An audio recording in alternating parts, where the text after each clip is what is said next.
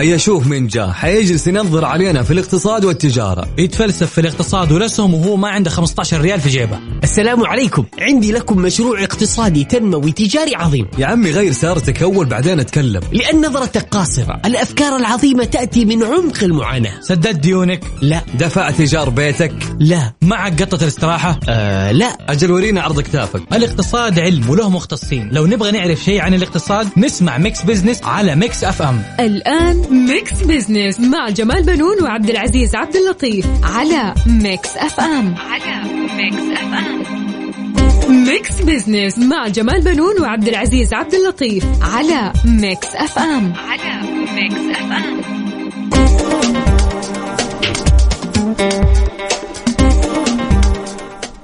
أهلا وسهلا بكم مستمعينا الكرام. أنا جمال بنون أحييكم من ميكس إف إم. وأرحب بزميلي عبد العزيز عبد اللطيف. مرحبا عبد العزيز. مرحبا أستاذ جمال ومرحبا بمستمعينا عبر أثير إذاعة ميكس إف إم. وبالتحديد في برنامج ميكس بزنس اللي يجيكم كل أحد من الساعة 2 للساعة 3 طبعا برنامج يأتيكم كل أسبوع.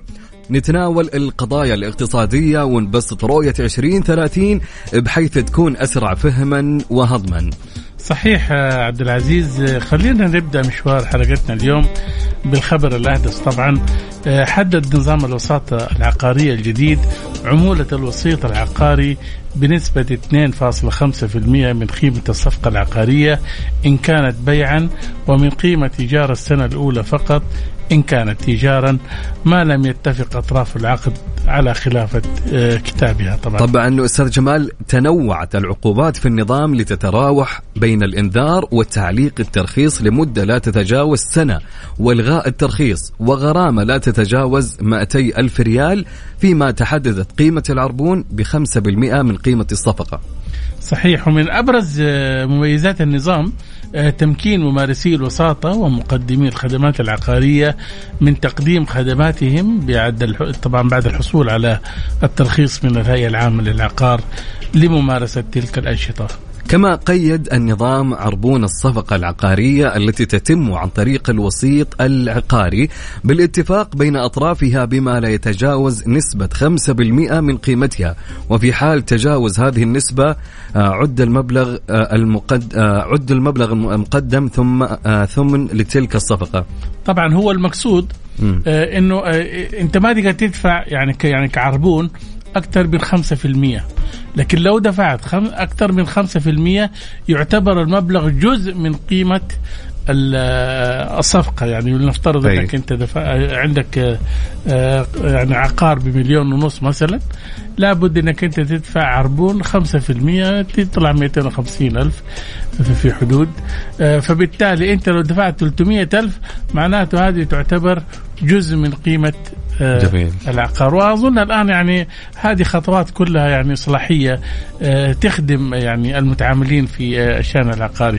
في شأن آخر عبد العزيز طبعا في خطوة تستهدف تطوير البحث والابتكار خلال العقدين ال- المقبلين أعلن ولي العهد السعودي الأمير محمد بن سلمان رئيس اللجنة العليا للبحث والتطوير والابتكار التطلعات والأولويات الوطنية للبحث والتطوير والابتكار وسيواصل الإنفاق السنوي 2.5% من إجمالي آه، الناتج المحلي في عام 2040 كما يستند إلى أربع أولويات رئيسية هي في صحة الإنسان واستدامة البيئة والاحتياجات الأساسية والريادة في الطاقة والصناعة وإقتصاديات المستقبل بما يعزز من تنافسية المملكة عالميا وريادتها ويتماشى مع توجهات رؤية المملكة 2030 وتعزيز مكانتها كأكبر اقتصاد في المنطقة.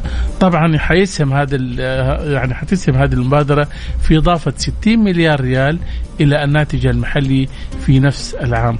للتعليق حول أهمية تطوير البحث والابتكار على الاقتصاد السعودي يسرنا أن يكون معنا من القطيف المهندس نبيه عبد المحسن الابراهيم عضو مجلس الشورى. مرحبا بك مهندس نبيه في ميكس بزنس. أهلا وسهلا بكم أستاذ جمال وأحيي أيضا معك الأستاذ عبد العزيز أهلا وسهلا بكما وسعيد جدا باستماع صوتكما مرة أخرى في هذا اللقاء إن شاء الله المفيد. حياك الله مهندس نبيه طبعا حدثنا في البداية مهندس نبيه آه، التطوير والابتكار كلمتان وردت في كلمة وردت في كلمة ولي العهد وهو نعم. يطلق آه، يطلق التطلعات والأولويات الوطنية للبحث والتطوير للعقدين المقبلين. أهمية هذه المبادرة. يعني آه، الكتاب واضح من عنوانه عبد العزيز عندما نتحدث عن الابتكار innovation أو التطوير development آه، أنت تتحدث عن المستقبل بصفة عامة. الابتكار هو الإبداع. والتطوير هو التحسين والتقدم إلى الأفضل وطبعا هذا المدلول اللفظي أما المقصود منه هو يعني ان ان, نبدع في التقنية وأن نتطور فيها ونتقدم في مجالاتها. وبالتالي يعني أكيد يعني حنشوف يعني في آه، آه، التنمية في مجالات متعددة. نعم. نعم. طب خليني أعرف منك يعني دور القطاع الخاص للمساهمة في برامج التطوير والابتكار. يعني نحن نعول يعني كثيرا حاليا على القطاع الخاص في كثير من البرامج وليس في هذا الموضوع. آه القطاع الخاص الآن محرك اقتصادي قوي وذراع من أذرعة التنمية ومستهدفات 2030 آه، تعتمد كثيرا على القطاع الخاص. آه، يعني آه، كما تفضلتم يعني نحن نتحدث عن الإسهام هذا القطاع الجديد في الناتج المحلي بنسبة 2.5% بعد عقدين من الزمان وهذه مرحلة زمنية غير بعيدة. طبيعي سيسهم هذا القطاع في تنمية وتنويع الاقتصاد الوطني من خلال يعني ضخ أموال في في هذا السوق واستحداث وظائف نوعية عالية القيمة آه، سلع وصناعات جديدة وأكيد القطاع الخاص سيكون له دور كبير جدا في هذا في هذا الإطار. آه، الموضوع يعني في في تصوري هناك شركات سوف جديدة سوف تقام شركات تصنيع شركات آه، آه، رقمنة شركات خدمات كلها سوف تصب في هذا المجال. والآن الحديث موجود عن شركات على سبيل المثال شركات السيارات الكهربائية. هذا كنموذج الآن أصبح الحديث عنه كثيرا وعلنا وسوف نراه إن شاء الله قريبا.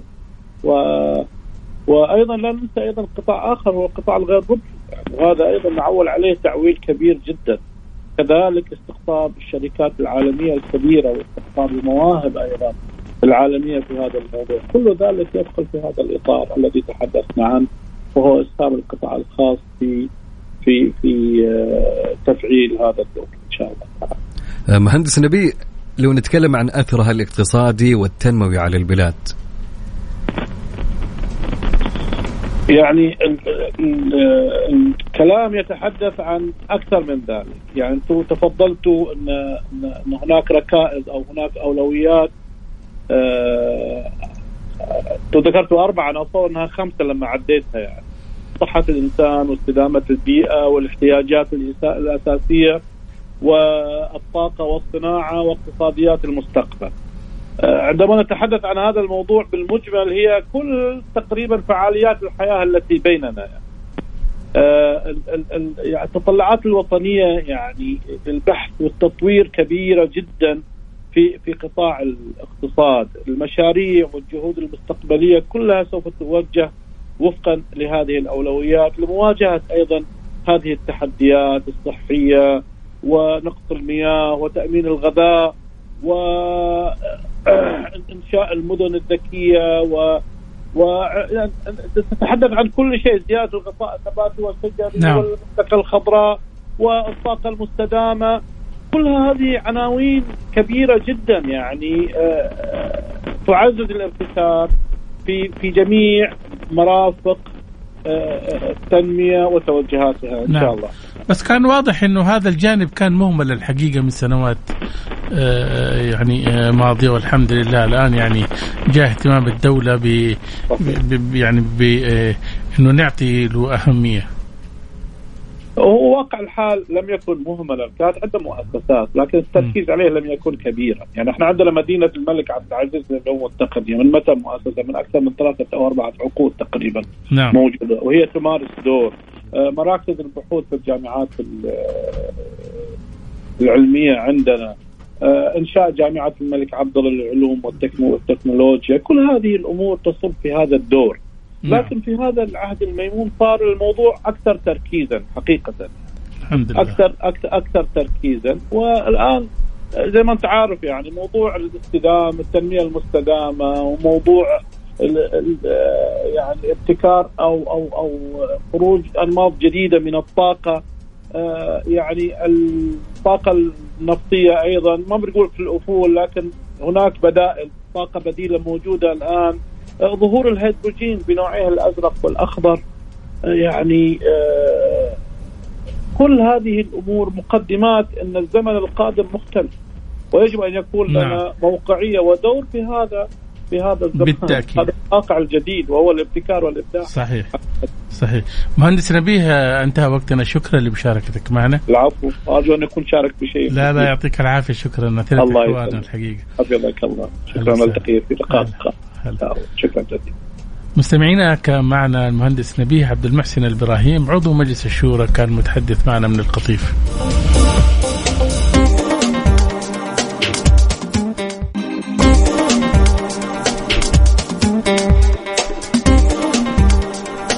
أهلا بكم من جديد في برنامج ميكس بزنس وأنا معكم عبد العزيز عبد اللطيف ومع الأستاذ جمال بنون. أهلا أستاذ جمال. أهلا وسهلا عبد العزيز واهلا بالسادة المستمعين.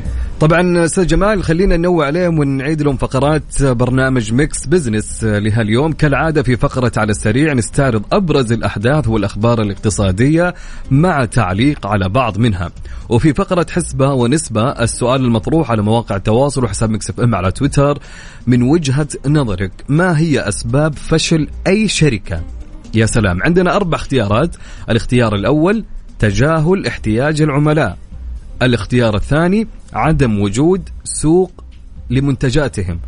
الاختيار الثالث غياب فريق العمل المناسب الاختيار الرابع لك الحرية في أنك تختار آه، إذا ما كان الاختيار مذكور بين الاختيارات الثلاث. فإيش رأيك أستاذ جمال بسؤال اليوم؟ والله شوف أنا أقول لك اليوم السؤال كده يعني زي ما تقول يعني في اختبار آه، زي ما تقول كثير من الشركات إن هي تراجع حساباتها أو أو أماكن الخلل اللي فيها. م. عرفت؟ لأنه ممكن يكون يعني آه، تجاهل احتياج العملاء بالنسبة للشركات اللي بتنتج سلع. شايف؟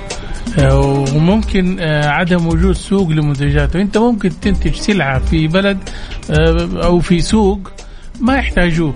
صحيح. تحتاج انك انت تذهب إلى اسواق ثانية مثلا. عرفت؟ فهنا انت مثلا يعني آه، تضع أكثر من خيار. ربما يكون غياب فريق العمل واحد من أهم الأسباب. هو آه، أنا أحس إنه فعليا هذه يعتبر أهم الأسباب اللي فعليا صحيح. بتحصل. يعني أنت إذا كان عندك يعني آه، مصنع أو شركة أو أي شيء صحيح. وما عندك فريق العمل اللي حينجز لك هذه بالتأكيد يعني حتفشل الشركة أي. صحيح صحيح. طبعا إحنا نتمنى من الكل اللي يسمعنا الآن إن يشاركنا في سؤالها اليوم. نعيد السؤال مرة ثانية من وجهة نظرك. ما هي أسباب فشل أي شركة؟ تجاهل احتياج العملاء أو عدم وجود سوق لمنتجاتهم أو غياب فريق العمل المناسب أو إنك تحدد لي آه، عندك سبب ثاني آه، ارسل لي إجابتك على الواتساب للبرنامج وللإذاعة على 054 88 11700 وطبعا أيضا في فقرة أهل الثقة آه، نلقي الضوء على الإيجابيات في نظام الشركات الجديد الذي أقره مجلس الوزراء السعودي وكيف سينعكس على أداء الشركات واستقطاب المستثمرين. طبعا للحديث أكثر حول هذا الموضوع سيكون معنا من الرياض الأستاذ عبد الله محمد الحربي مستشار حوكمة شركات وعضو مجلس إدارة وعضويات في لجان المراجعة والحوكمة في عدد من الشركات المساهمة المدرجة. طبعا في في فقرة spotlight نتحدث عن أحوال الذهب في السعودية وكيف واجهت تقلبات الأسعار في الأسواق العالمية. طبعا للحديث حول هذا الموضوع الشيق سيكون معنا في الاستوديو الأستاذ علي صالح بطرف الكندي نائب رئيس اللجنة الوطنية لتجارة المعادن الثمينة والأحجار الكريمة باتحاد مجلس الغرف السعودية ونائب رئيس الصاغة بمحافظ بمحافظة جدة. طبعا كل هذا وأكثر اليوم وين أستاذ جمال؟ طبعا أكيد آه، في ميكس بزنس ويبدو أنه حلقتنا حتكون اليوم عيارها 24 فعلا.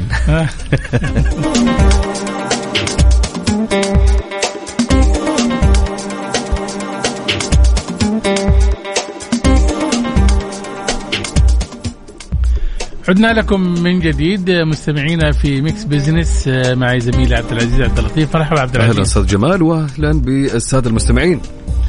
طبعا من المنتظر إطلاق العمل بالنظام الجديد للشركات التي يقرها مجلس الوزراء السعودي مطلع العام المقبل 2023 حيث حدد النظام العمل به بعد 180 يوم من نشره في الصحيفة الرسمية. النظام الجديد طبعا جاء بعد سبع سنوات للنظام القديم الذي عدل الذي عدل في 2015 جاء هذه المرة بالعديد من الإصلاحات التي تدفع الشركات بمختلف أنواعها لمرونة التعامل والتسهيلات. طبعا نتعرف على تفاصيل أكثر عبد العزيز حول النظام الجديد للشركات مع الأستاذ عبد الله محمد الحربي مستشار حوكمة شركات وعضو مجلس إدارة وعضويات في لجان المراجعة والحوكمة أيضا في عدد من الشركات المساهمة. مرحبا بك أستاذ عبد الله في Mix Business. مرحبا فيك أخوي جمال واخوي عبد العزيز حاب أمسي عليكم وعلى الساده المستمعين. أهلا وسهلا بك قل لنا في البداية أهم ملامح نظام الشركات الجديد طيب إذا بنلخص ملامح النظام أو تحديثات النظام اللي تمت ممكن نلخصها على ثلاث نقاط رئيسية. تفضل. آه النقطة الأولى آه تسهيل الأعمال عن طريق إلغاء بعض القيود الخاصة في الإجراءات والمتطلبات النظامية. النقطة الثانية هي جذب رؤوس الأموال ودعم ريادة الأعمال ورأس المال الجريء وتوفير مصادر تمويل طويلة الأجل بأقل التكاليف خاصة للشركات الصغيرة والمتوسطة. النقطة الثالثة إعطاء الشركات المتعثرة إمكانية إعادة هيكلتها بعدة طرق ممكنة لضمان استمرارية. جميل جدا. آه، أستاذ عبد الله آه، ما انعكاس هذا النظام في استقطاب استثمارات أجنبية؟ طبعا آه، عن طريق إلغاء عدد من القيود في جميع المراحل سواء مرحلة التأسيس أو مرحلة ممارسة الأعمال أو مرحلة التخارج. وكذلك القيود على أسماء الشركات وعلى تداول الاسهم. إضافة إلى ان النظام سهل اعتماد القوائم المالية من مدير الفرع الشركة الأجنبية دون الرجوع للشركة الام وكذلك تعيين مراجع حسابات. القيود سابقا كانت أحد العوائق في جذب استثمارات أجنبية. نعم. بس واضح إنه آه، يعني آه، أستاذ عبد الله إنه موقع الشركات الصغيرة والمتوسطة والعائلية آه، في النظام الجديد اعطى له مساحة أكبر. طبعا آه، النظام الجديد دعم احتياجات آه، متطلبات رياده الأعمال ورأس المال الجريء عن طريق إلغاء عدد من القيود المفروضه سابقا وكذلك جذب الاستثمارات التمويل والتمويل اللازم عن طريق آه، عدة أمور. منها إلغاء متطلب الجمعية التأسيسية، إلغاء القيود على أسماء الشركات، السماح بتضمين عقود التأسيس أحكام إضافية اتفاقية بين الشركاء، استحداث شكل جديد من أنواع الشركات وهو شركه المساهمة البسيطة التي من شانها رفع جاذبية الاستثمار وتداول الأسهم. وضع الأحكام التي تسمح بتحويل ادوات الدين أو الصكوك التمويلية إلى أسهم عند تحقق شروط معينة أو عند مرور فترة زمنية معينة. السماح بإصدار أسهم أو عقود خيارات خاصة للموظفين وهذا الشيء راح يجذب آه، خبرات كبيرة بتكاليف أقل. تعديل آه، الشرط الخاص بتضمين عقد التأسيس إقرار الشركاء بالوفاء بقيمة حصصهم والاكتفاء بالتعهد بالوفاء بالقيمة خلال مدة معينة. كذلك دعم النظام المستشارين المهنيين من خلال تأسيس شركات مهنية وإمكانية دخول مستثمرين غير مهنيين فيها واستثمار أموالهم سواء في أسواق الأسهم أو غيرها.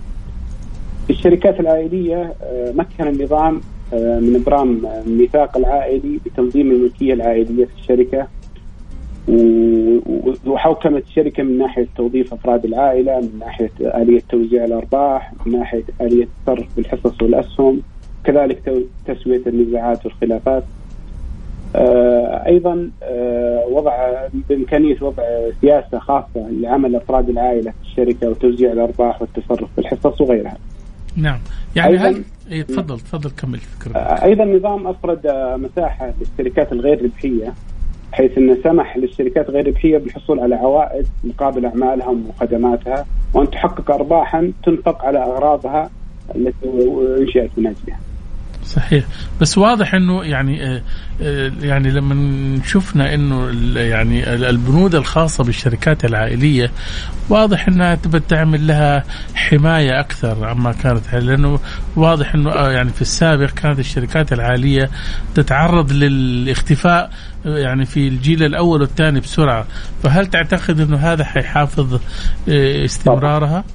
طبعا طبعا يعني كثير من الدراسات تقول إن الجيل الثالث من الشركات العائلية هو الجيل اللي تنتهي فيه الشركة.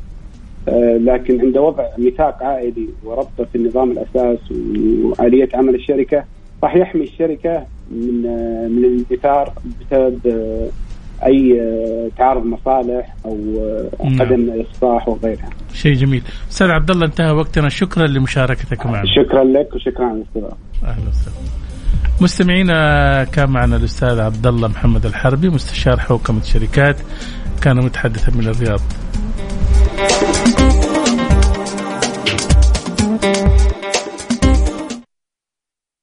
Mix Business مع جمال بنون وعبد العزيز عبد اللطيف على Mix FM على Mix FM Spotlight ضمن Mix Business على Mix FM على Mix FM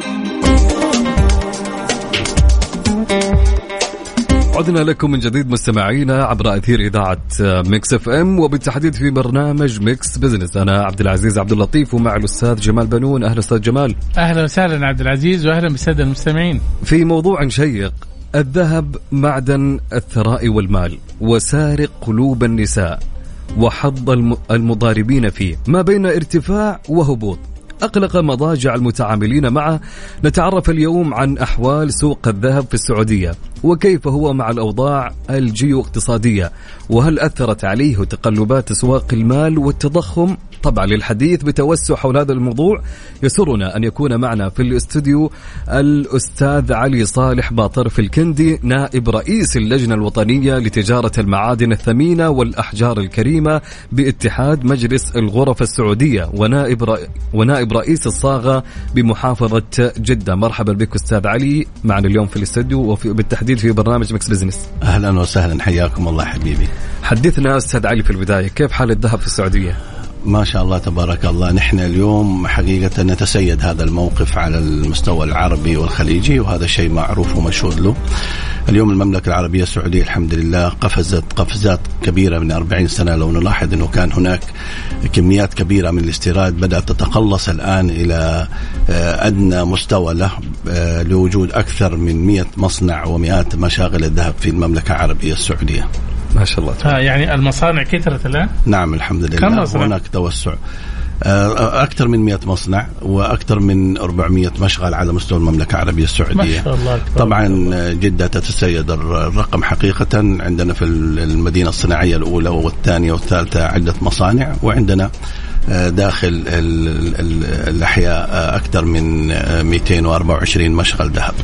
ما شاء الله تبارك نعم. الله. الحقيقة هذه معلومات أنا أول مرة أسمعها. نعم. واللي يشتغلوا فيها طيب هذه اللي مين هم؟ طبعا حاليا الآن ال 25% منهم سعودة. نعم. كل كل سنة محلات ولا شغل؟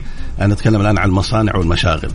إنه فيها الآن لبنان الحمد لله. طبعا المحلات آه، نحن مسعودين على أساس 100% يعني الحمد لله. الغالبية العظمى موجودة فيها الحمد لله. طيب وأكثر أنواع الذهب مبيعا في السعودية؟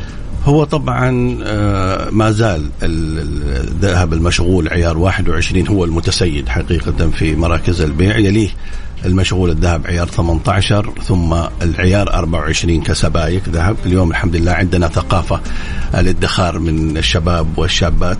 بيدخروا ما تبقى من الراتب بشراء آه، سبائك. وهي متوفرة من قرام إلى كيلو أي. الحمد لله. لأن هذه كمان آه، ما فيها قيمة مضافة free. نعم. العيار 24 ثم العيار 22 للجالية الهندية اللي تعيش في المملكة العربية السعودية. شيء جميل جدا. طبعا أستاذ علي هل تأثر السوق السعودي من الحرب الحالية بين روسيا وأوكرانيا؟ شوف بدي أقول لك الذهب قفز قفزاته العالية جدا آه، عند آه، مشكلة كورونا يعني في مارس 2020 قفز الذهب من 1300 إلى 1770 يعني 400 وخمسين أونصة تقريبا. وهذه لأول مرة القفزة تكون في آه، موضع كهذا بعد كده بدا يتصاعد الذهب حتى انه آه، عدى ال 2050 دولار للأونصة يعني ربع مليون ريال للكيلو. نحن اليوم الذهب عندنا 220 ألف ريال. آه، ما زال طبعا آه، يتقلب هو في حقيقة في الحرب هذه بين الصعود وبين النزول بين 100 دولار نزولا 50 دولار نزولا. إذا استقرت الأمور بإذن الله يستقر الأوضاع. بس هو يبدو أنه يعني خلال الفترة هذه يعني بينزل كده شوية وبعدين يترفع. يعني ما يستقر أو هو طبعا بغير حتى الحرب نحن دائما هناك معادلة عكسية بين الذهب والدولار. يعني في حالة قوة الدولار الذهب ينزل وفي حالة أي. ضعف الدولار الذهب يطلع حقيقة. بس طبعا نحن اليوم نتأثر في الحرب الأوكرانية الروسية من إنه ارتفعت أسعار المواد الخام للمصانع. لأنه طبعا نحن بنستورد أغلب المواد الخام من خارج المملكة فاليوم أنتم سمعتوا عن أجور الشحن العالية نعم. وبوليصات التأمين هي اللي زادت مما زاد حقيقة من من الكلفة على مستوى العالم. نعم، طب خليني أسألك يعني الآن بحكم أكثر المناطق أو المدن السعودية اللي فيها حركة يعني سواء مبيعات أو يعني آه، تداول. طبعا ما في شك مدينة الرياض هي المركز الأول حقيقة يليها مدينة آه، جدة. ونشوف اليوم الحمد لله إنه السياحة زادت آه، لدينا في المملكه السعودية وهذا زاد حقيقة من آه، قفزة في المبيعات. ولكن ما زالت ما شاء الله تبارك الله الرياض هي المركز الأول في موضوع المبيعات. أستاذ علي محلات الذهب اللي كانت في جدة وذهبت مع تطوير الحياة العشوائية. أين انتقلتم الآن؟ حقيقة آه، آه، نحن كنا في سوق اليمامة وفي مركز الذهب العالمي المجاور لسوق اليمامة وهذه حقيقة من المراكز التجارية اللي لها تاريخ وكنت أتمنى حقيقة أن يتم الحفاظ عليها لما أولا مركز اليمامة من أكبر الأسواق في الشرق الأوسط كعدد محلات في 120 محل آه، مشغولات المصانع بالجملة وأكثر من 200 محل قطاعي حقيقة. هو له تاريخ كبير جدا وكنت أتمنى أنه يتم الحفاظ عليه. معروف. على مستوى العالم الإسلامي. يعني أغلب التجار عندنا اللي برا بيجي بيعمل عمرة وبيقضي لمحلاته. ولبلاده من هذا السوق حقيقة. لكن اليوم آه نحن طبعا ما زلنا موجودين فيه باقي لنا حوالي شهر من المهله لكن اليوم انتقلت المحلات إلى آه سوق المساعدية طريق المدينة. وهذا حيكون من الأسواق المتميزة حقيقة به كثير من الماركات العالمية اللي دخلت فيه. وعندنا آه، سوق الشعلة حيكون من أكبر الأسواق في آه، جملة الذهب حقيقة. وعندنا مركز أسس مول أيضا آه، يشاركهم هذه النسبة. في أيضا أظن أماكن قريبة منها برضو بتخططوا فيها برضو؟ طبعا نحن لو مسكنا طريق المدينة عندك من العرب مول والحرى مول والجدة الدولي والمساعدية والبوادي. اليوم نحن الحمد لله في جدة عندنا أكثر من 800 محل تجار لتجارة الذهب والمجوهرات تخدم هذا القطاع. ما فكرت إنكم تعملوا مول كده مول من ذهب؟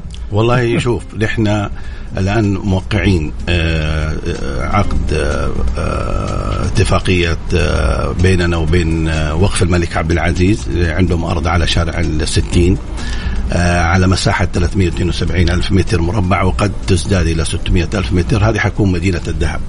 بالتعاون مع أمانة مدينة جدة ووقف الملك عبد العزيز ولجنة الذهب بإذن الله تعالى. فهذه حتكون مدينة متميزة. معالي الأمين حقيقة حريص جدا إنها تكون آه، من أكبر المدن في العالم في هذا المجال. جميل. أستاذ علي لو نتكلم نقول ما هي أهم الصعوبات اللي تواجه تجار الذهب في السعودية؟ اليوم نحن مع الإزالات حقيقة كانت أغلب آه، المشاغل الذهب آه، في حي العمريه والصحيفة والكدره وهذه الأحياء أزيلت. ولذلك يمكن أكثر من 100 مشغل آه، تم إزالته. اليوم نحن بنبحث حقيقة وبسرعة شديدة على مكان لتجمع هذه المشاغل. نحن زي ما قلت عندنا المدينة لكن المدينة هذه يبغى لها أربع خمس سنوات. نحن اليوم بنحاول قدر الإمكان إنه نجد مكان قريب من المدينة لإنشاء مشاغل للذهب وهذا الآن اللي إحنا آه، نسعى به. لو حلينا هذه المشكلة إن شاء الله بإذن الله يكون آه، أكبر معوق آه، تخلصنا منه. في عندنا طبعا ما في أي قطاع إلا له مشاكل مع الجهات الثانية ولكن حقيقة كل الجهات المعنية والوزارات متعاونة معنا في تدليل أي معوقات تواجه الاستثمار في المملكة. شيء جميل جدا. طبعا إحنا قلنا عبد العزيز في في, بداية اللقاء إنه حلقتنا اليوم عيار 24 بوجود الأستاذ نتشرف يا سيدي. علي يعني. ولكن آه انتهى وقتنا أستاذ علي. المعلومات القيمة اللي أعطيتها لنا. شكرا جزيلا لك. يا غالي حبيبي شكرا لكم. مستمعينا كان معنا آه، طبعا الأستاذ آه، علي صالح بطرفي الكندي نائب رئيس اللجنة الوطنية لتجارة المعادن الثمينة والأحجار الكريمة باتحاد مجلس الغرف السعودية ونائب رئيس الصاغة بمحافظة جدة.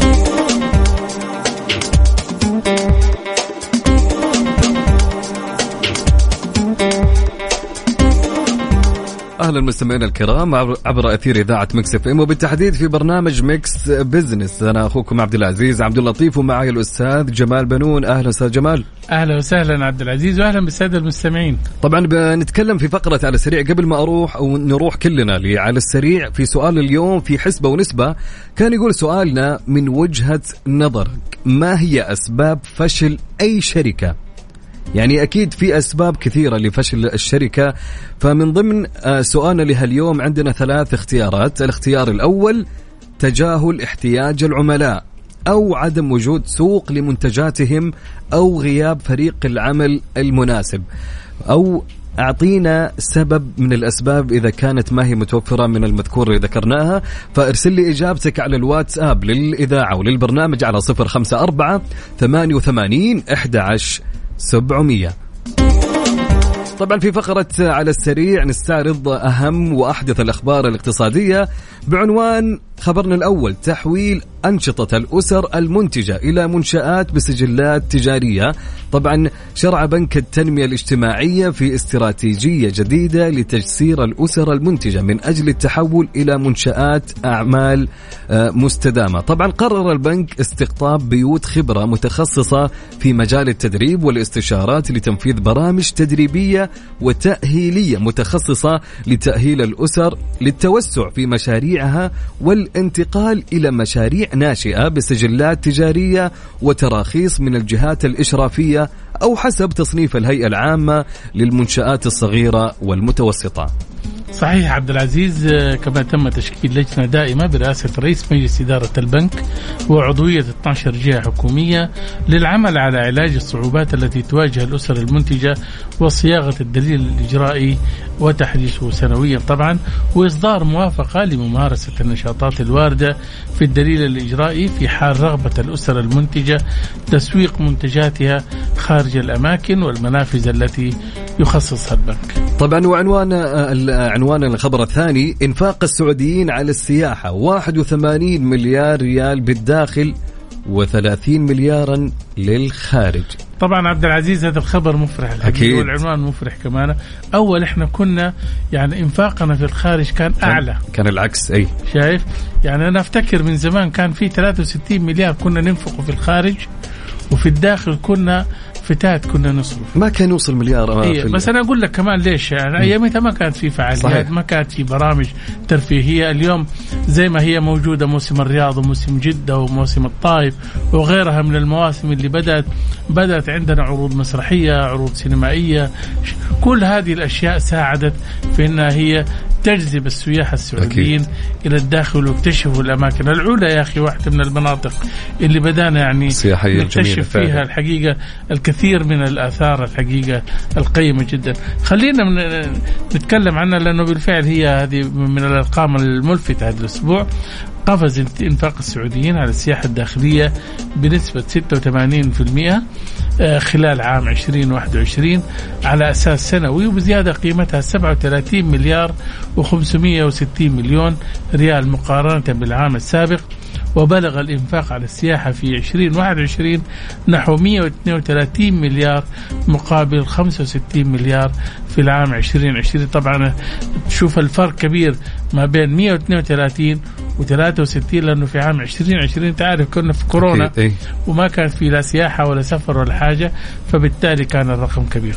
طبعا آه، أنفق السعوديون نحو 81 مليار ريال على السياحة داخل المملكة خلال عام 2021 مقارنة مع حجم الإنفاق في العام 2020 بواقع 43.3 مليار ريال وفقا لإحصائية تستند للتقرير السنوي للبنك المركزي السعودي وبيانات وزارة السياحة. صحيح. وتركز الإنفاق عبد العزيز آه، على السياحة بالداخل خلال هذا العام طبعا خاصة في عام 2021 في قضاء آه، العطلات آه، والتسوق بإنفاق بلغ 47 مليار يليها زيارة الأقارب الأصدقاء بواقع 19 مليار ثم الأغراض الدينية بواقع 8 مليار و790 مليون وبلغ عدد الرحلات السياحية للمواطنين بالداخل آه، في, في نفس العام 64 مليون رحلة. طبعا وسجل إنفاق السعوديين على السياحة خارج المملكة ارتفاعا خلال عام 2021 على أساس سنوي بعد التعافي من جائحة فيروس كورونا. طبعا بلغ إنفاق السعوديين على السياحة خارج المملكة 52 مليار ريال في عام 2021 مقارنة مع 22 مليار في العام 2020 طبعا قفز الرقم أي. آه، قفزة كبيرة جدا في عام 21 بعد ما انفتحت طبعا المجالات السفر طبعا للبلدان مع أخذ الاحتياطات طبعا. طبعا خلينا أستاذ جمال نروح لفقرة حسبة ونسبة لسؤالنا لهاليوم المطروح على مواقع التواصل الاجتماعي وتويتر. من وجهة نظرك ما هي أسباب فشل أي شركة؟ كانت عندنا آه، ثلاث اختيارات تجاهل احتياج العملاء عدم وجود سوق لمنتجاتهم غياب فريق العمل المناسب أو أخرى أنك أنت تحدد. طبعا التصويت اللي قبل ما أخذ التصويت تتوقع أستاذ جمال؟ والله شوف أنا أعتقد إنه النسب متفاوتة ولا حتصدمني بالأرقام م. اللي عندك؟ طيب أنا كما توقعت بكل أمانة إيه. خلينا نبدأ بالأقل. آه، بنسبة 5% حددوا أخرى ومن ضمن التعليقات اللي جتني في أخرى إيه. عندنا آه، أخونا طلال يقول أنا موظف في إحدى آه، المحلات أو الشركات للعطور يقول لو تلاحظ آه، المكان اللي هو يشتغل فيه يسوق لنفسه بالإعلانات في كل شيء سناب إنستغرام كل شيء حتى المشاهير وتعرف العملاء يقصد المنشأ انهم يعرفوا العملاء إيش يحتاجوا زي هذه الأيام احتياجهم هدايا تخرج هدايا عيد فوفرت جميع الاحتياجات بالنسبة للموظفين. لو فيه إعلانات ومنتج جيد حيمشي المنتج من غير حتى لو بالطلب. ولو الموظف سوق له أكثر راح يزيد من المبيعات في العملية فالعملية مشتركة يقول. صحيح. طب خلينا نسمع النسب وبعدين حنشارك الأستاذ جميل. علي بطرفي معنا في الاستديو. شايف؟ ناخذ رأيه أيضا ك يعني رجل أعمال ومستثمر وأكيد صاحب شركات. جميل. فبالتالي نسمع رأيه. طيب النسبة الأقل اللي جت بعد أخرى عدم وجود سوق لمنتجاتهم حصلت 11% 11% إي. أوكي يعني النسبة يعني مرضية ولا إيش؟ شاركنا أستاذ علي معنا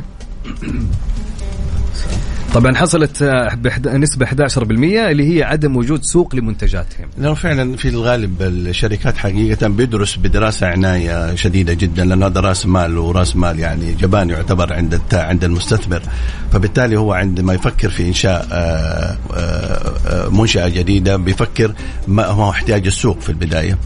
فهذا اللي أعتقده. نعم. طيب وحصل آه، الخيار الأول اللي هو تجاهل احتياج العملاء بنسبة 35% أيضا أشاركهم هذه النسبة حقيقة. نعم. النسبة الأولى اللي أنا كنت متوقع تقريبا حصلت بنسبة 49% غياب فريق العمل المناسب. التدريب. وذلك نحن حقيقة في كثير من المجالات والله نحتاج إلى تدريب كثير. لذلك نحن بنسعى حقيقة أنا نسيت ما أذكر لك يعني أنه نحن ساعين آه، وقعنا اتفاقية مع آه، مدرسة إيجيبت في القاهرة قبل شهرين على إنشاء آه، مركز تدريب لصياغة الذهب للشباب. والشابات وحيكون في سوق الشعلة بإذن الله على مساحة 3000 متر مربع. ما شاء الله, ما شاء الله. يعني أي واحد يخش المهنة هذه نعم. بإذن الله تعالى. شيء جميل جدا. يعني كسبنا خبر مع حزب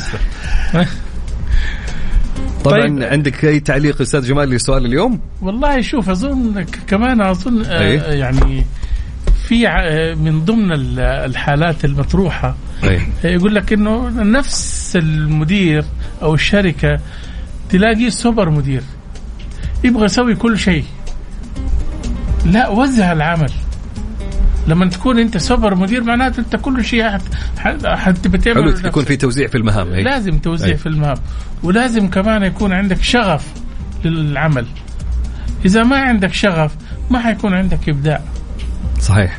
فبالتالي أنا أشوف انه هناك في أكثر من ثلاث الخيارات اللي اللي كانت مطروحة في خيارات أخرى كمان. يعني تكون سبب من أسباب يعني إيه انهيار الشركة وأظن كمان التمويل يا عبد العزيز صحيح. ولا لا؟ أيوه. يعني واحد مفلس كيف يشتغل؟ صح ولا صحيح لا, لا. أي سبب طبعا هذه كلها يمكن عوامل تؤدي إلى فعليا فشل الشركة ولو نجمع كل الاختيارات هذه فتنجح الشركة أكيد صح مع فريق العمل مع احتياج العملاء وعدم تجاهل العملاء له فعلا خطين وعدم آه وجود سوق لمنتجاتهم هذا أكيد يعني الآن اليوم نحن قاعدين نعيش في عصر التكنولوجيا تقدر إنك أنت توفر لك أي مكان حتى إنك تعرض منتجاتك. خليني بس أذكر لك بعض الأسباب كذا بشكل سريع. جميل. آه ربما يكون إهمال البحث عن الموقع المناسب، إهمال التسويق، آه تجاهل العملاء، البدء في أكثر من مشروع في نفس الوقت. خليك أنت حبة حبة لا تمسك خمسة مشاريع وتتورط بعدين في إدارتها. آه، ممكن آه، التمسك بالقرار الخاطئ التوقيت السيء أحيانا. ممكن أنت تطلع سلعة في وقت غير مناسب. صحيح. عرفت؟ يعني هذه هي يعني أهم الأسباب يعني اللي أنا أشوفها. طبعا انتهى وقتنا بكل أمانة ما ودنا انه ينتهي وقتنا. تفضل أستاذ علي تفضل. آه، طبعا أنا أشرت إلى المدرسة هذه آه، نحن الآن طبعا ساعيين إنه نأخذ التصاريح اللازمة والحقيبة التدريبية من الجهات المعنية هنا وبعد ذلك بإذن الله حيتم إن شاء الله افتتاح هذه المدرسة آه، بشكل رسمي بإذن الله تعالى. نحن ساعيين وجادين إنه نامن لشبابنا وشاباتنا من باب المسؤولية الاجتماعية علينا نحن كتجار ذهب ولدينا أيضا مسابقات للريشة الذهبية اللي هي تشجع الشباب اللي عندهم مواهب في تصميم من الذهب مجوهرات ووضعنا لها جوائز قيمة جدا ما شاء الله. من جنيهات الذهب. جميل جدا. نشكر طبعا الأستاذ علي صالح باطرف الكندي كان معنا اليوم ضيف الاستوديو اللي كان يتكلم عن الذهب في موضوع شيق بكل أمانة مثل ما قال الأستاذ جمال عيار 24 اليوم موضوعنا. وكان معنا المهندس نبي عبد المحسن الإبراهيم عضو مجلس الشورى. وأيضا شكرا لعبد الله محمد الحربي مستشار حوكمة الشركات. شكرا لك أستاذ جمال. شكرا لك عبد العزيز وشكرا للسادة المستمعين وطبعا أنت عارف عبد العزيز Mix Business حتتوقف اليوم آه، وترجع وتعاود من جديد بعد إجازة عيد الأضحى المبارك نسأل الله أن يتقبل من الناس حجهم ويتقبل منهم أعمالهم وكل سنة وأنتم طيبين. وأنت طيب، شكرا لك أستاذ جمال، شكرا للسادة المستمعين. إلى هنا وصلنا معكم إلى نهاية حلقتنا ل Mix Business. في أمان الله ورعايته. في أمان الله.